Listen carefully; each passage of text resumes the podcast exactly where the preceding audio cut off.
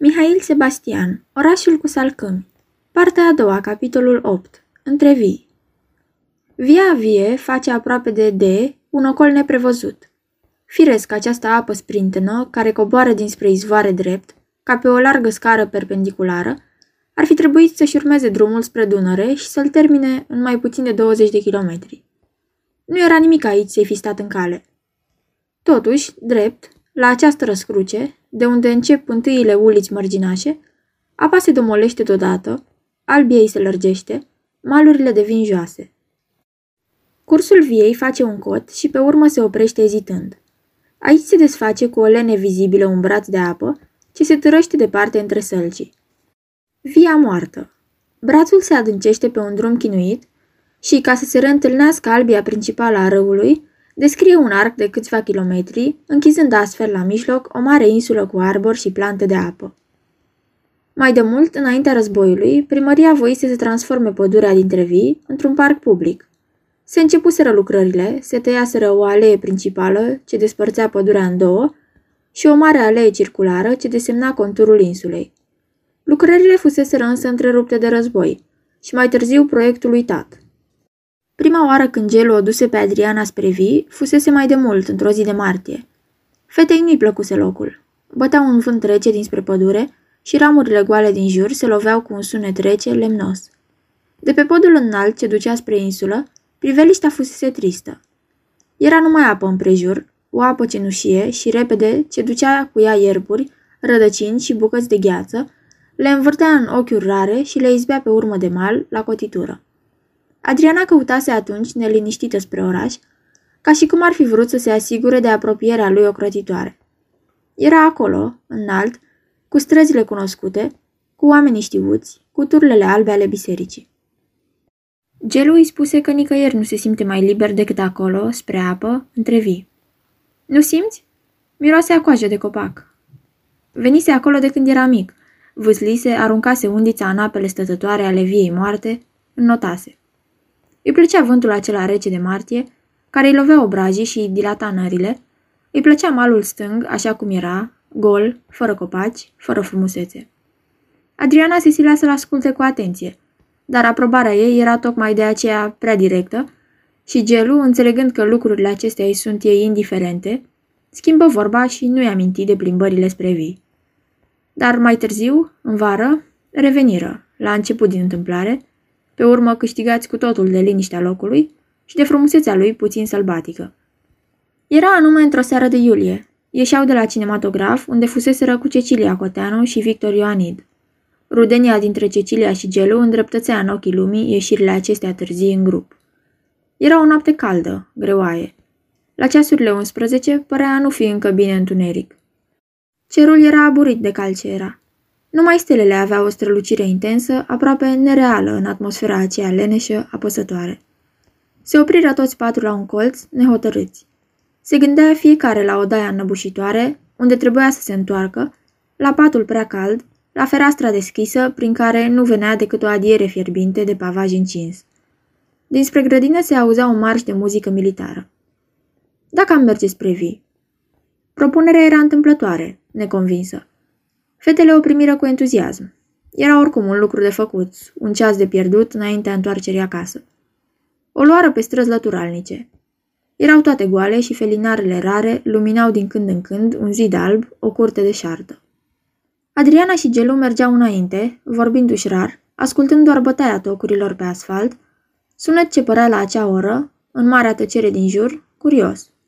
Din urmă se auzeau pașii Ceciliei și ai lui Victor, într-o cadență rară de gamă cromatică. Din când în când zgomotul acesta se oprea, urma o pauză lungă și pe urmă reîncepea la fel. Adriana bănui ce poate însemna o asemenea pauză și la cea mai apropiată oprire întoarse discret capul. Drept sub bătea unui felinar, Cecilia și Victor se sărutau lung, fără precauții.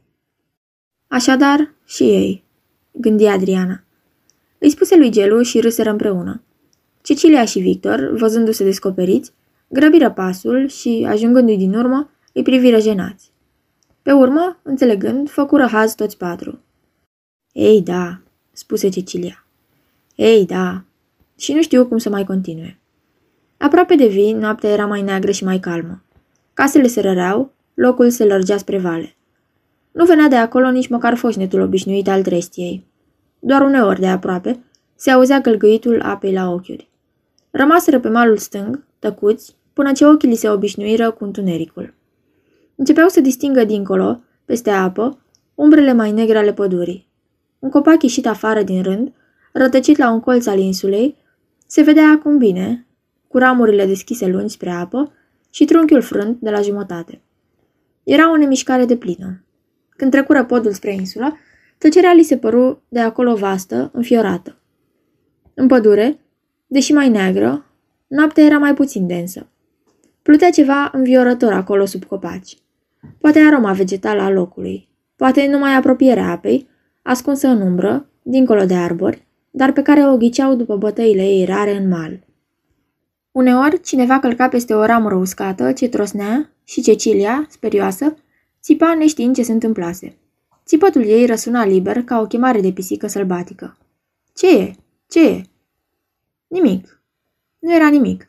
Era numai noaptea adâncă din jur, era somnul copacilor, era pulsul surd al apei, era liniștea lor.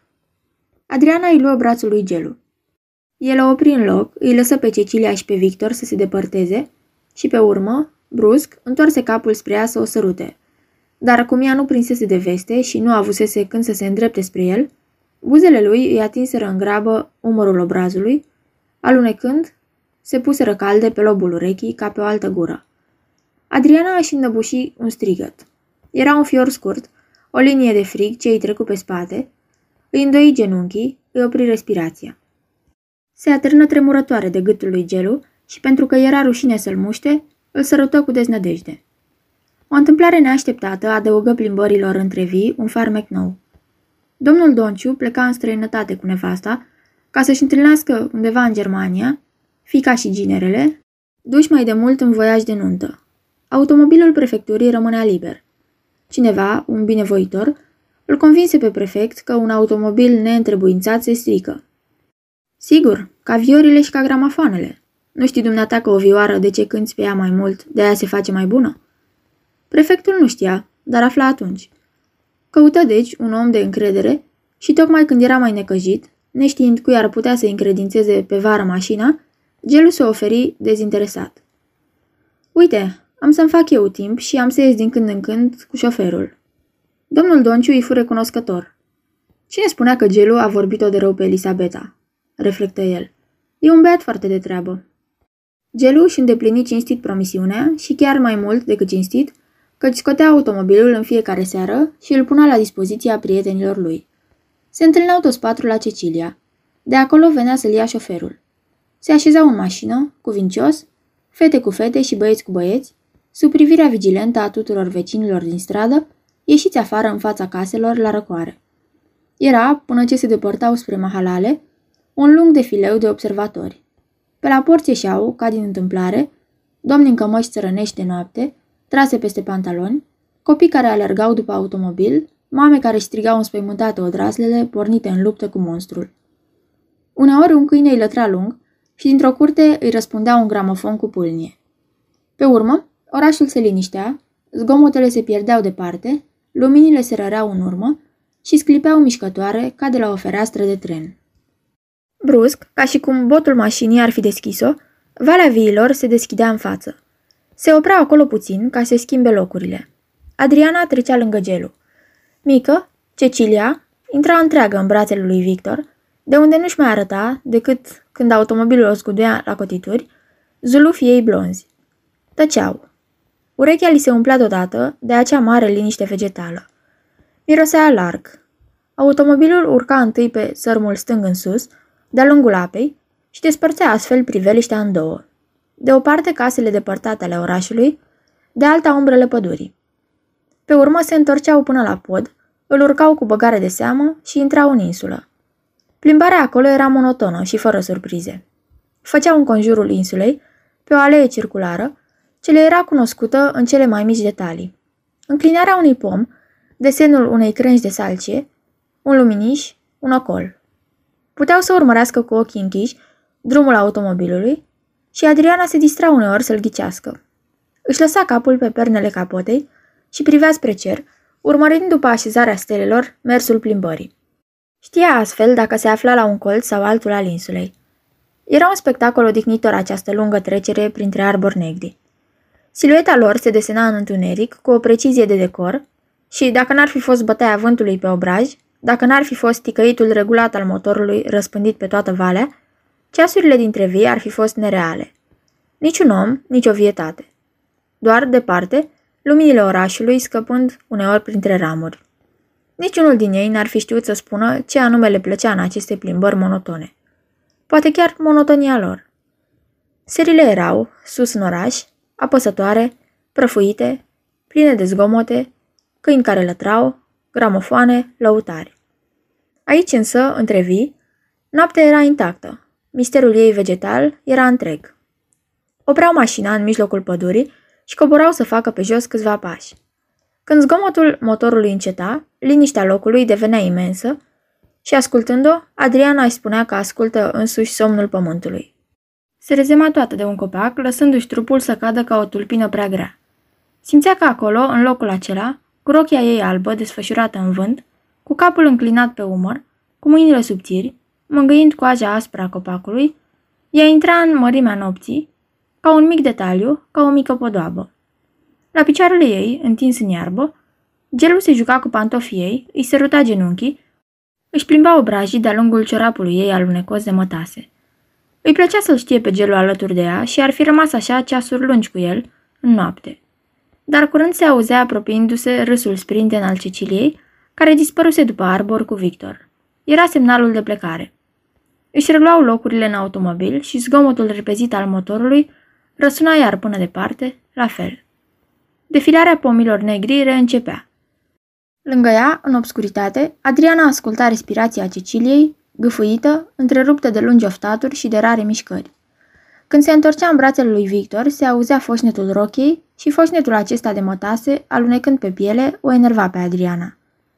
Uneori, când mașina se smucea din drum, Cecilia scotea un țipăt scurt, alarmată de zguduitura aceasta, care, dând deoparte pardesiul ce o învelea, putea să descopere situații riscante. Întâi Adriana fu necăjită de libertățile prietenei ei, dar, privind-o, era mirată de ochii ei nevinovați, de aerul copilăros și sincer pe care îl păstra întotdeauna. Când cobora din automobil, Cecilia și aranja liniștită rochia, cu gesturi mărunte, și bătea băiețește din picioare ca să și le dezmorțească, cu simplicitatea infinită cu care Adriana văzuse că găinile tinere, în curte, băteau scurt din aripi pe urma cocoșului ce le călcase. Era un gest întâmplător, neatent. Pe urmă râdea. Adriana se mira numai cum din gravitatea acelor ore calme, cineva putea să aleagă asemenea plăcere echivoce și să fie mulțumit cu ele. Ea se simțea copleșită, supusă. Se rezema de gelul care o îmbrățișa. Locul prea strâmt îi obliga să stea apropiați unul de altul. Îi ghicea prin tunică bustul de băiat și se gândea la al ei, alb, rotund, leneș. Era poate numai greutatea acelor seri de vară sau singurătatea locului, sau aroma ierburilor rude, dar Adriana avea senzația că brațele îi cad obosite din numeri, că trupul îi se desface din închieturi, că, torturată, carnea așteaptă dogorită de doruri, îndurerată de așteptări. Atunci, cunoscând parcă deznădejdea acelui trup, gelul îi săruta buzele arse, îi mângâia obrajii, își plimba gura pe gâtul ei alb și cobora jos pe linia oblică a sânilor. Târziu, când se întorceau spre casă, Adriana cobora amețită. Pașii ei erau nesiguri, ochii aveau o strălucire ostenită ce se stingea greu. Nu avea curajul de a se întoarce acasă. I se părea că patul acela mare, în care se regăsea seară cu seară, singură și fierbinte, o îmbolnăvea. Umbla de aceea pe jos o parte din drum. Răspundea vag întrebărilor, întorcea neconvinsă sărutările. Uneori se oprea din mers, își ridica un colț de păr ce îi căzuse pe frunte, întârzia gestul și surâdea fără curaj, inutil. La culcare, goală în fața oglinzii, plângea văzându-se frumoasă.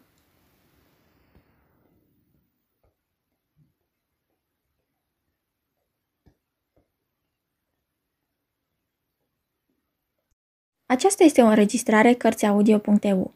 Această înregistrare este citită cu respectarea legislației în vigoare pentru Cărțiaudio.eu. Copierea, repostarea, multiplicarea, vânzarea, închirierea și sau difuzarea publică a acestei înregistrări, fără acordul scris al Cărțiaudio.eu, constituie infracțiune și se pedepsește conform legilor în vigoare.